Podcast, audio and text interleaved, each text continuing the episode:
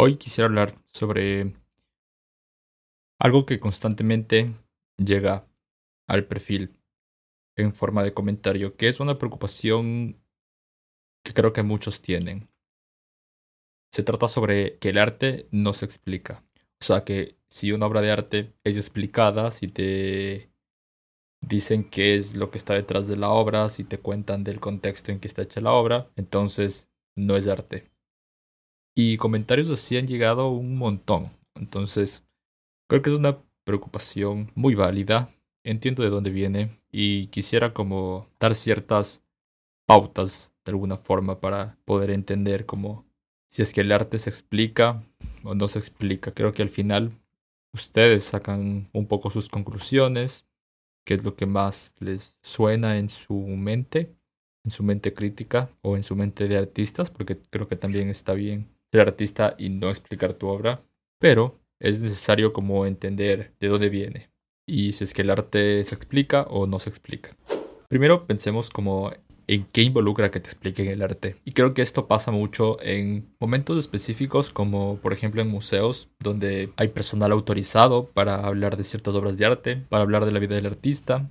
Creo que hay muchos textos, mucha información donde te, explican las obras de arte. Por lo general puede ser arte moderno, pero eh, esta idea de explicar el arte se desvincula cuando se habla como de este periodo un poco más clásico, ¿no? Como no sé si tienes la conciencia, por ejemplo, si nos vamos al arte renacentista o, o, solamente pensemos como que una obra que tenga una temática religiosa, donde veamos un pasaje bíblico algo que, que es fácil de entender quizás visualmente, pero es fácil de entender visualmente porque tenemos como el conocimiento ya predeterminado para hacerlo. Y por ejemplo, este ejemplo del, del arte religioso puede ser una cosa bien interesante porque si esas obras no tuvieran un sustento bíblico, religioso, que hay un libro donde te hablan de todos los momentos eh, donde pasan estas, estos acontecimientos, ¿no? Que es la Biblia. Si no hay este libro, ¿cómo esperarías entender de alguna forma un acontecimiento religioso en el arte? ¿No? Entonces, influye mucho el contexto en el que, en el que creces, influye mucho tu conocimiento, obviamente. Es diferente entender, por ejemplo, si tú no tienes nada de conocimiento en mitología griega y te muestran una escena, una pintura sobre, sobre algún mito, pero tú tienes nada de conocimiento en eso. Entonces, obviamente no creo que lo vayas a entender, ¿no? No creo que digas, ah, esto no es arte porque no lo entiendo. Ya está hecho con la mejor técnica.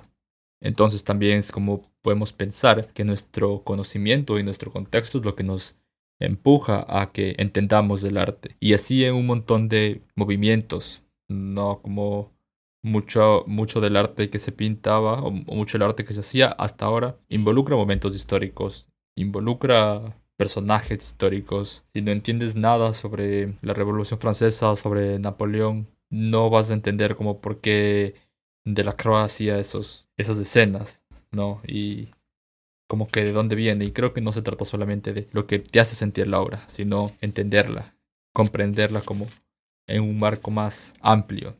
Y hay algo que pasa mucho dentro de las artes. Y cuando hablo de las artes, igual pensemos, eh, hay artes hay seis artes, siete con el cine, pero cada arte se, se comprende y se manifiesta de una forma diferente, vienen de distintos lugares. Entonces, en mi caso, cuando hablo de arte, hablo del arte, de la historia del arte, del arte pintura, escultura, performance, arte moderno, arte contemporáneo. Me refiero a eso. No, porque es el conocimiento que yo entiendo. Si vamos a hablar del cine como arte es otra rama, y ahí hay especialistas, ¿no? Entonces, también dentro del arte hay como que hacer distinciones y yo no puedo hablar de la música, por ejemplo, porque no es el arte que conozca más. Entonces, creo que cada persona se especializa como que en el arte que le gusta, ¿no? Y dentro de estas artes está la literatura, que es un arte que tiene muchísimo tiempo, no como el cine o la fotografía quizás que es un arte relativamente nuevo. Pero lo que pasa con las letras, con la literatura, que tiene muchísimo tiempo, es que es complicado también entender libros muy antiguos, entender palabras que ya no se utilizan en este contexto. Por ejemplo, en mi caso, una vez traté de leer Orgullo y Prejuicio de Jane Austen en el idioma original y para mí fue muy complicado entender el libro Y de hecho me aburrió bastante, no, no, no me gustó. Y no lo terminé, lo dejé inconcluso. Pero era porque el contexto en el que el libro estaba hecho, la forma en la que está escrito, eh, es muy distinto a lo que yo estaba acostumbrado a leer. Es un libro complicado porque no tengo las herramientas quizás. Y tampoco las quise tener. Tampoco no, me interesó mucho y tampoco como que me metí a investigar un poco más, ¿no? Me quedo con otras historias de romance, quizás. Pero los libros son complejos, son difíciles cuando no tienes el acompañamiento adecuado. Entonces, hay libros que pueden ser muy grandes, como muy eh, importantes, más los clásicos, ¿no? Que los clásicos aburren, en verdad. No todos, pero hay unos clásicos que aburren porque por este motivo, ¿no? Eh, igual, hablamos de Orgullo y Prejuicio, que es un libro clásico, y hay mucha gente que tiene mucha pasión, ¿no? Y no le gusta como que la literatura contemporánea, lo cual es válido. Pero he aprendido que entender un libro difícil tiene mucho que ver con el acompañamiento que tienes sobre el libro, ¿no? Creo que lo mismo pasa con el arte. Hay arte difícil de comprender, hay arte que no habla por sí solo, evidentemente hay obras que sí, y hay arte que no. Y creo que necesitas como el acompañamiento necesario para poder entender ah, y para poder, para poder formar un criterio sobre si te gusta una obra o no. Entonces, no creo que puedas decir que un trabajo es malo si no entiendes como todo lo que esto involucra, ¿no? Hay que ser un poco críticos, hay que ser bastante honestos para decir algo que no nos gusta y por qué no nos gusta. No, no solo se trata de, del hecho de visualmente decir, ah, no me gusta, ahí se acaba. Entonces creo que igual como la relación con los libros es tener un buen acompañamiento. Nadie está juzgando los libros que no son arte, por ejemplo. Imagínate juzgar la literatura y no leer. Entonces es un poco así como juzgar el arte y no ser arte, o no comprender el arte. Pero ahora, ¿qué involucra que te expliquen el arte? Que conozcas la obra. Creo que la, la primera idea dentro de ver obras de arte, dentro de visitar museos, galerías, espacios culturales, creo que siempre es la experiencia en la que tú te relacionas con, con el trabajo artístico. Y sí creo que tu experiencia se ve influida en la forma en la que tuviste como este acercamiento hacia alguna obra. Creo que nadie va como que a un museo con la intención de pasarla mal, ¿no? no vas a ver arte para juzgarlo, ni tampoco porque quieres pasar un mal momento. De hecho, creo que es todo lo contrario. Y comprender el arte, comprender, tener a alguien en un museo, por ejemplo, que te explique qué son estas personas que son mediadoras de obras, proyectos con los visitantes, enriquece mucho la experiencia porque tú sales con información que no tenías antes y eso es lo importante cuando se consume cultura que tu experiencia como visitante sea transformadora. El arte tiene intención dentro de una sociedad, quizás. Los artistas tienen algo que decir, los artistas tienen algo que exponer o algo que, que criticar y necesitan que la gente escuche y la gente entienda estas cosas. Pero si la obra no es literal, necesitas alguien que te explique. Necesitas quizás un texto. No puede ser que no haya alguien al lado tuyo para explicarte las obras, pero Necesitas un texto claro, conciso, que te diga como de dónde viene este artista, qué es lo que está haciendo, qué es lo que estás viendo. Porque la experiencia es transformadora. Creo que es la única forma en la que tú puedas salir de un lugar conociendo algo más, ¿no? También puede ser que tu visita al museo, tu visita al, a cualquier lugar donde esté expuesto arte, se trate mucho de quizás solo pasar el tiempo, ¿no? No pasa nada si no quieres aprender nada, si no quieres como sacar información, eh, tener la pasión por aprender o ser curioso, curiosa, una persona curiosa, no es algo como necesario para vivir, quizás. No, como que está bien solo ir a un museo y pasar el rato. Y para esto hay obras, obviamente, ¿no? Hay artistas que han pensado en esto, hay artistas que han pensado en mis obras no tienen por qué ser explicadas, mis obras se trata de cómo las personas se sienten viendo el arte, si es que les molesta también. Hay obras que sirven para eso, hay otras que no. Ya hablamos sobre cuando una obra de arte es muy política, pero claro, la explicación de por qué una obra es... Y, la explicación no es por qué una obra es arte, sino que la explicación es qué está pasando en esta obra, ¿no? Pero aquí hablo más como en esta preocupación que tienen en decir, si me explican, no es arte. Como que la obra de arte habla sola, tiene que hablar sola. Y eso es bastante literal, ¿no? Nuestra inteligencia nuestra capacidad de asimilar las cosas creo que es superior a la de otros seres eh, no racionales en el mundo. Y es un poco insultante también que todas las cosas sean literales. Comienza aquí, termina aquí. O es blanco o es negro, va del 0 al 1. Es insultante para la inteligencia porque somos más capaces de ver estas cosas superfluas, quizás, ¿no? Entiendo que no todo el mundo quizás pueda tener esa capacidad, por diferentes factores de la vida.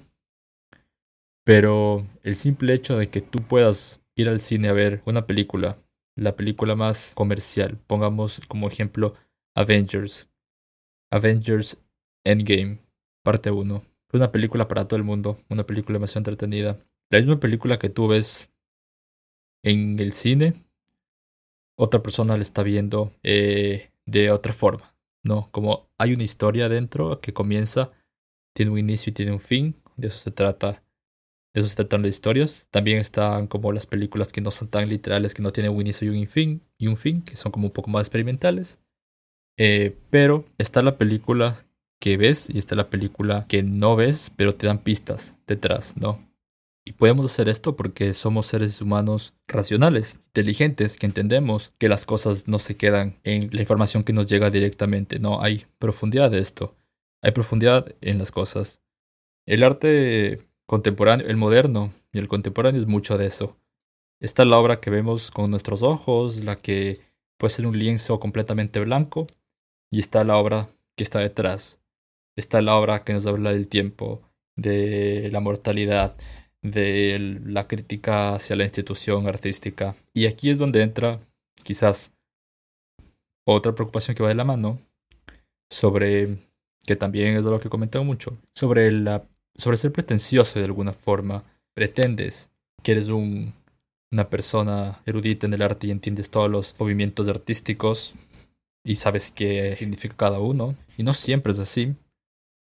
Y personalmente yo hay mucho arte que no que no entiendo porque no no no me he metido como que no investigar a investigar más y no he tenido la necesidad todavía tengo una vida completa como para hacerlo. Eh, no tienes que saber todas las respuestas del mundo, ni tampoco saber toda la información del arte. Yo hablo del arte que me gusta. Rara vez hablo del arte que no me gusta, porque creo que de eso se trata como vivir. Que encuentres tus pasiones, que encuentres las cosas que te hacen feliz, que te sientas bien haciéndolas y por qué deberías como amargarte hablando sobre cosas que no te gustan. Y la pretensión justamente viene de esto, de quizás posar como una persona que entiende, una persona que sí le gusta, pongamos un ejemplo, el, el, arte abstracto. Una persona que en verdad siente pasión por el arte abstracto. Y como esta persona quizás se ve más interesante, que es una idea que tú te la metes solo en la cabeza, entonces tú pretendes igual comportarte o hablar como esta persona cuando no estás entendiendo, no. Creo que eso es una mentira no solamente para el resto de personas, sino que también es una mentira que te haces a ti mismo. Es un error completamente hacer algo para agradar al resto, pretender que tienes conocimiento, pretender que eres la persona que sabe todas las cosas del mundo, como por agradar, no está bien. Y el arte se ha llenado mucho de, gente que pretende también dos cosas también, como o pretendes que sabes, o sabes y no das este conocimiento, ¿no? Entonces hablas como desde este lugar que tú te crees que te hace superior, más inteligente, lo que sea. Está mal, está mal eso porque no, no es sincero y, el arte no sirve para diferenciar a las personas, no sirve para excluir a estos sí y a estos no. Sirve para que todo el mundo pueda comprenderlo.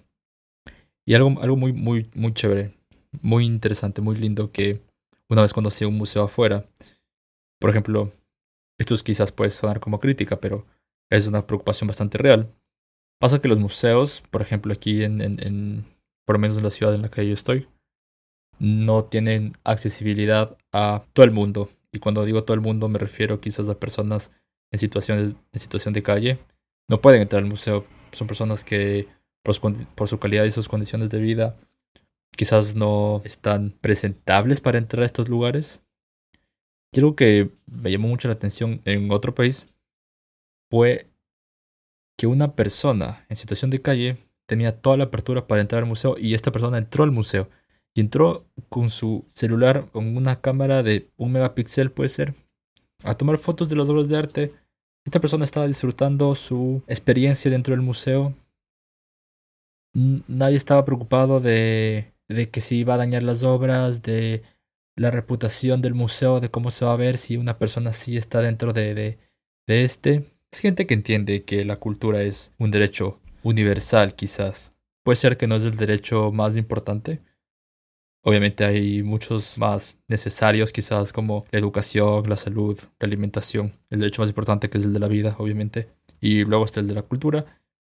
Lo que me llama mucho la atención es la mentalidad de entender esto, la madurez en la que llevan las personas que manejan las instituciones para poder dar apertura en los espacios a este tipo de personas. Eso es algo que yo remarco mucho, eso es algo que creo que todas las personas con un sentido de una pizca de empatía pueden estar de acuerdo conmigo, pueden no estar de acuerdo conmigo y me decepciona si no estás de acuerdo conmigo, pero, pero nada, igual en estas, personas estas personas que entran en los museos tienen la oportunidad de que les expliquen la obra, tienen la oportunidad de que no quieran saber sobre la obra, ¿no? Entonces, creo que cada experiencia es diferente, pero siempre tiene que haber la posibilidad de conocer más. Que el arte no se explique limita a que solo se hable de una forma de una obra de arte o de un artista.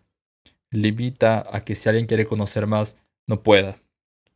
Y el conocimiento no es algo que deberíamos tener limitado para nada. ¿Quieres saber más sobre un tema específico de una obra? Ok, aquí está una persona que te va a explicar.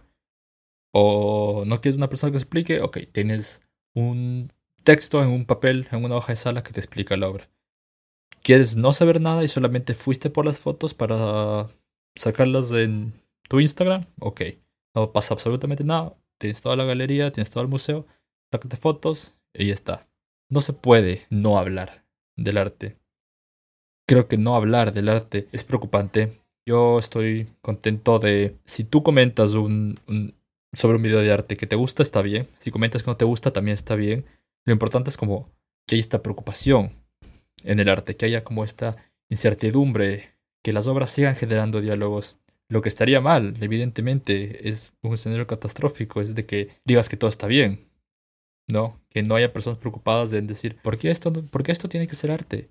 ¿Cómo unas fechas pintadas a mano van a ser arte? Hay esta preocupación, que es importante, porque nos a dar cuenta que el arte importa.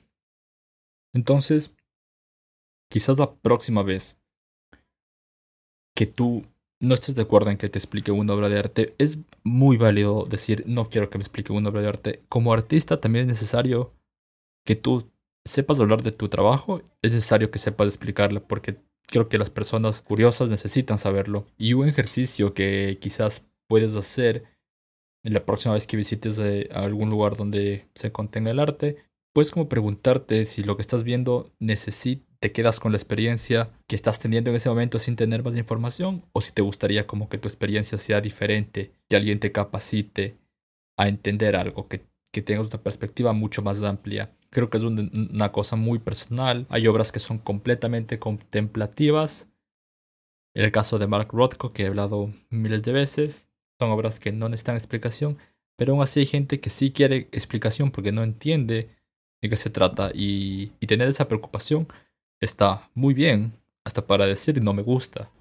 El arte se explica, el arte es necesario que se converse, no se puede pretender que conocemos el mundo sin textos, sin que nadie nos hable sobre cómo funciona.